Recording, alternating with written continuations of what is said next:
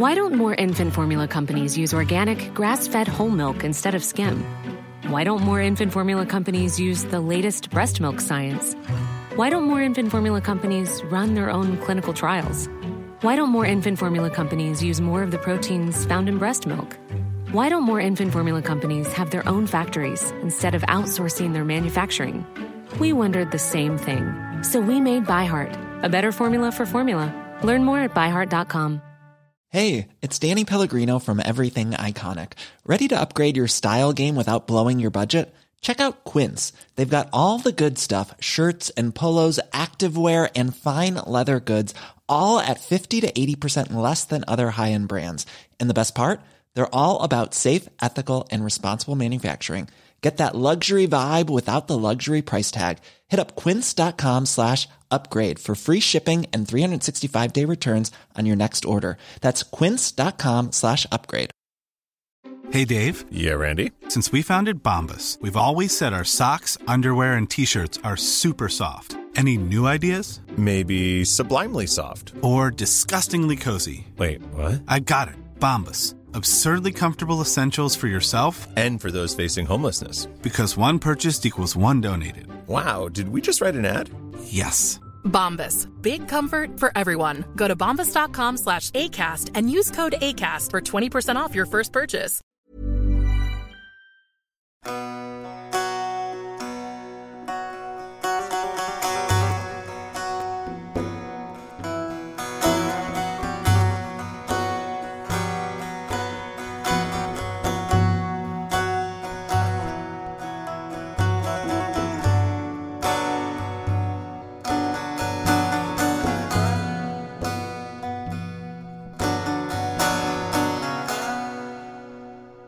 In the first century, there lived a man who became famous as a kind of wandering sage.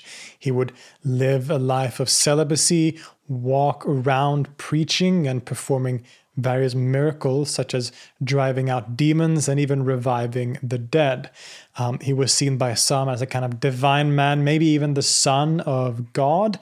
And at the end of his life, he was taken up to heaven, never to be seen again. And no, I am not talking about Jesus of Nazareth, but rather about Apollonius of Tyana. One of the most fascinating figures from late antiquity. I totally stole that intro from the scholar Bart Ehrman, but in any case, Apollonius of Tyana was a Pythagorean philosopher who became known for performing miracles and who lived a life that, at least according to the famous stories about his life, seemed to mirror in quite a lot of significant ways the famous stories about the life of Jesus Christ in the Christian narratives. But who was Apollonius? What do we know about his life, and what can we say about his connection to the most central figure in Christianity? The first century was certainly a very eventful period. It included events that would come to shape the history of the world the destruction of Jerusalem, the fire of Rome, and, of course, the life and ministry of Jesus of Nazareth, whose following would eventually turn into the largest religion in the world. We've discussed the life of Jesus in previous episodes and explored the question whether or not he existed as a historical person. The scholarly consensus is that Jesus was a real guy who lived in Judea in the first half of the first century. There are many reasons for these conclusions, but one of the most telling ones, in my opinion, is that Jesus wasn't really all that unique, at least from a certain perspective. There were many people like Jesus at that time and in that region people who claimed to be the Messiah, people who opposed Roman authorities or who had become famous for walking around performing miracles. So, why would Jesus in particular be made up if all these other similar people were real? Now, one such figure in which we find many similarities is indeed that of Apollonius of Tyana, a really colorful character from roughly around Cappadocia in Anatolia, and who would wander around the Hellenic and Mediterranean world as a kind of holy man. Comparisons with Jesus are made all the time, and the life of Apollonius is often used as an argument against the legitimacy of Christ. But things aren't that simple, and the subject is often sensationalized and misrepresented. So, what is actually going on with Apollonius? Who was he? Well, the first thing that we must be aware of is the fact that basically all information we have about this guy and his life comes from later sources. In particular, the vast majority of our information comes from a text called The Life of Apollonius of Tyana, written in the 3rd century by a guy called Philostratus. In other words, almost two centuries after he died. Furthermore, since Philostratus was a so called sophist, the text is written in a style that is meant to be, first and foremost, entertaining. It contains many tropes and stylistic features common from text from this era, and many aspects of the text weren't even meant to be historically accurate necessarily, but more so entertaining legendary stories. In other words, much, if not all, of what Philostratus writes needs to be taken with a huge grain of salt.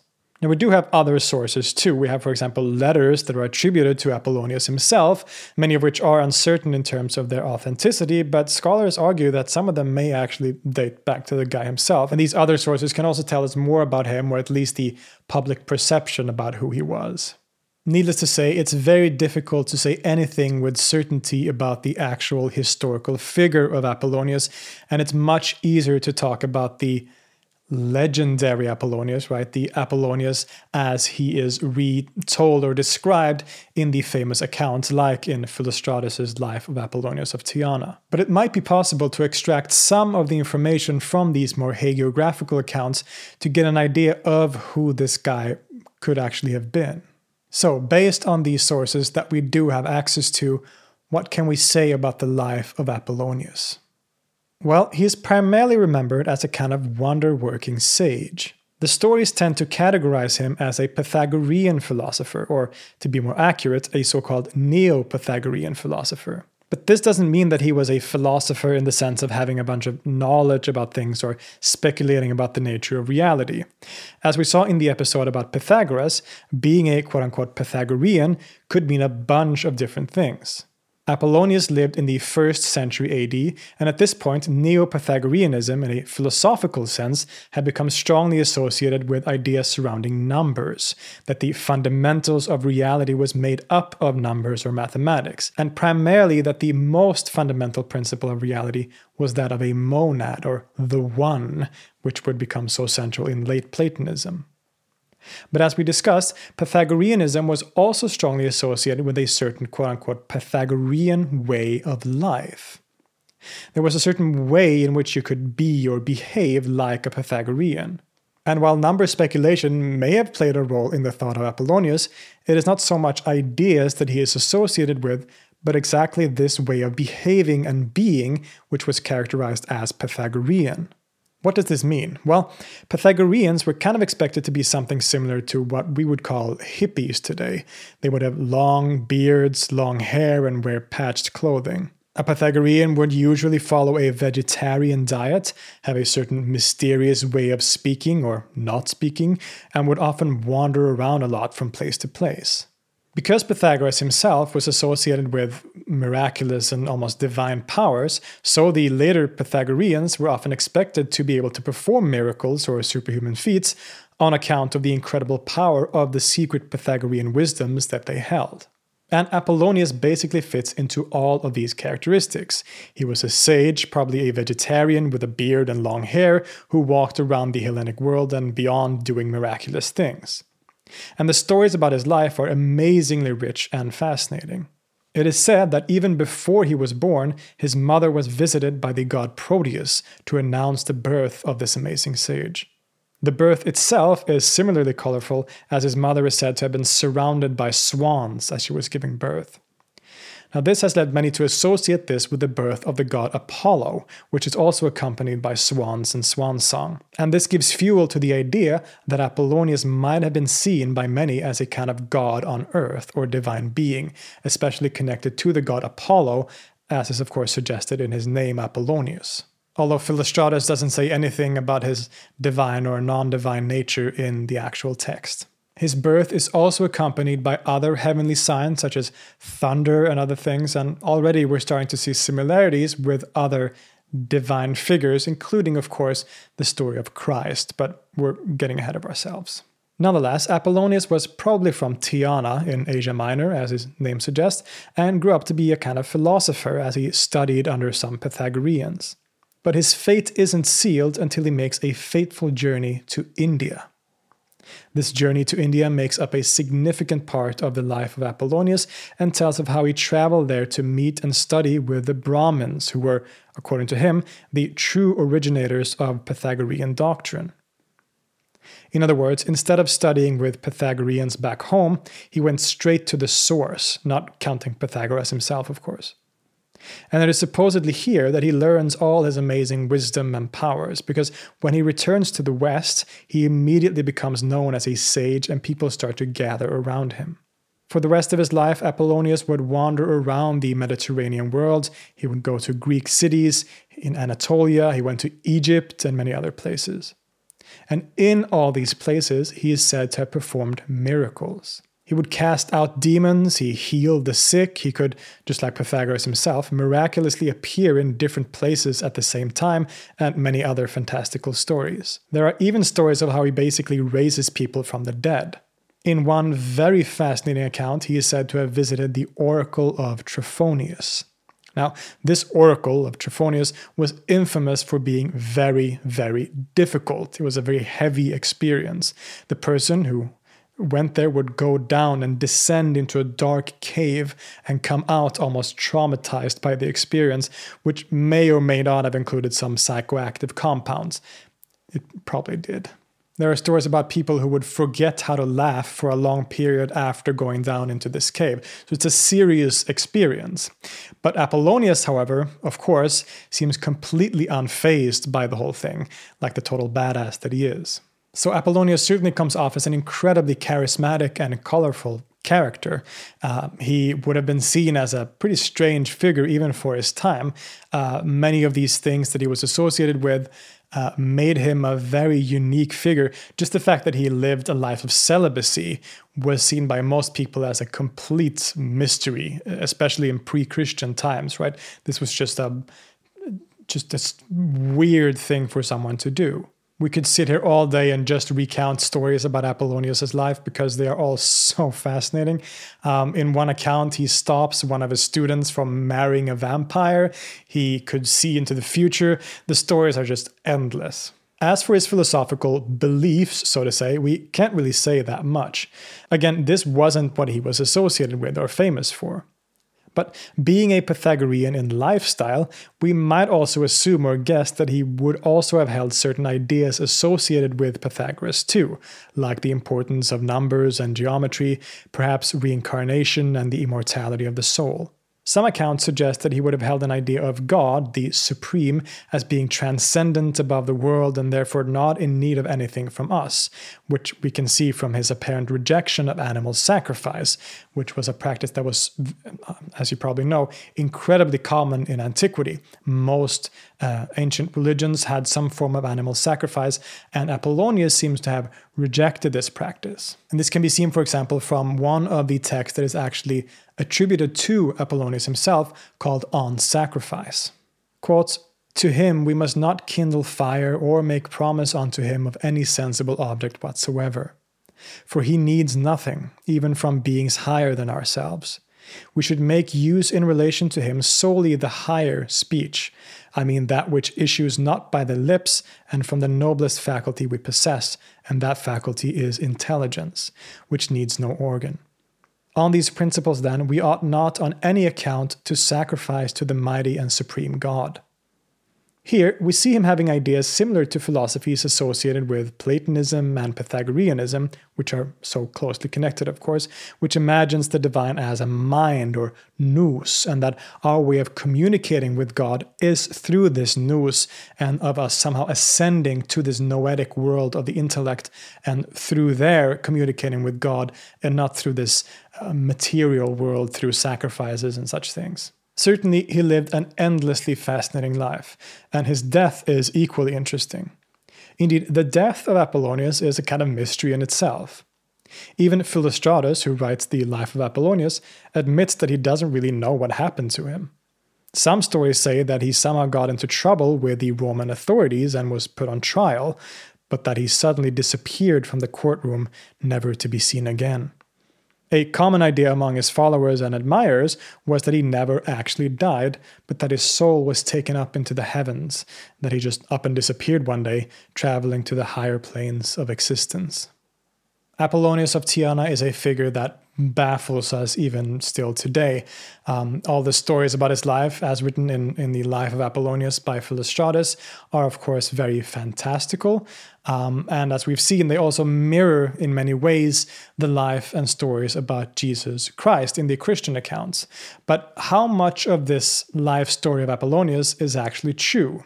Remember, Philostratus wrote almost two centuries after Apollonius lived, and he was also a sophist that was primarily interested or, or concerned with entertaining his audience. And for these reasons, we should be careful and we should be uh, doubtful of a lot of the information that he gives us in his book. Did Apollonius actually travel to India, for example? There is, of course, a possibility, but it's also a very convenient way to connect him to his master Pythagoras, who is also said to have made the same journey. Not to mention the common ancient trope of traveling to the east to find wisdom. And what about all these miracles and travels in the west? In short, we can't really know much at all about Apollonius as a historical person. Even here, there are similarities between him and Jesus because the scholarly consensus on them is pretty similar. Just like with Jesus, it is generally agreed that Apollonius was probably a real person in some regard, but that most of the stories about him are later interpolations. It also might be safe to assume that he was a Pythagorean who became famous for wandering around the Hellenic world performing miracles, but much more, if even that, can't really be said. Again, he fits into a kind of common tendency of wandering miracle workers of this time period. Even in the Jewish world, we have figures like Honi the circle drawer and perhaps even Shimon bar Yochai, the famed main character and mythical author of the Zohar, as examples of similar figures in the region at the time. And at this point, I guess we should discuss the elephant in the room, which is the huge number of similarities between the life of Apollonius and that of Jesus, as it is told in the Gospels, from the miraculous birth uh, accompanied by divine signs to performing similar miracles, uh, even to his death or non death. There are too many similarities to be a coincidence here, right?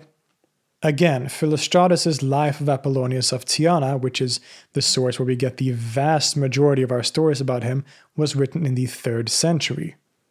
Not only is this long after the figure in question lived, but also after the gospel accounts of Jesus had been written and basically been considered canon.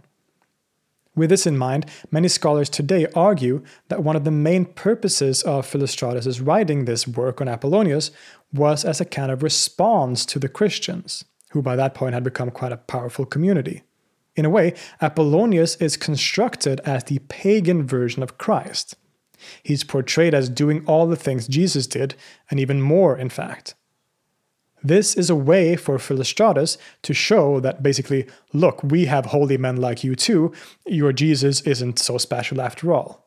So I think the answer lies somewhere in there.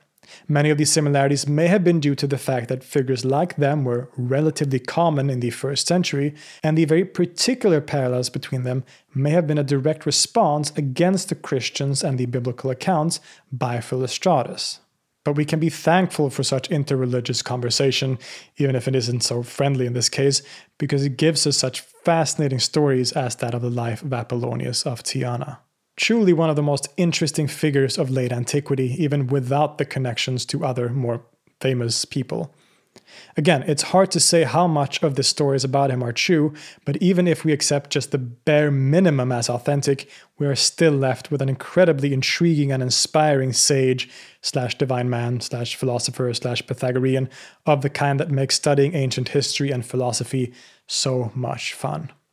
Uh, and I will see you next time.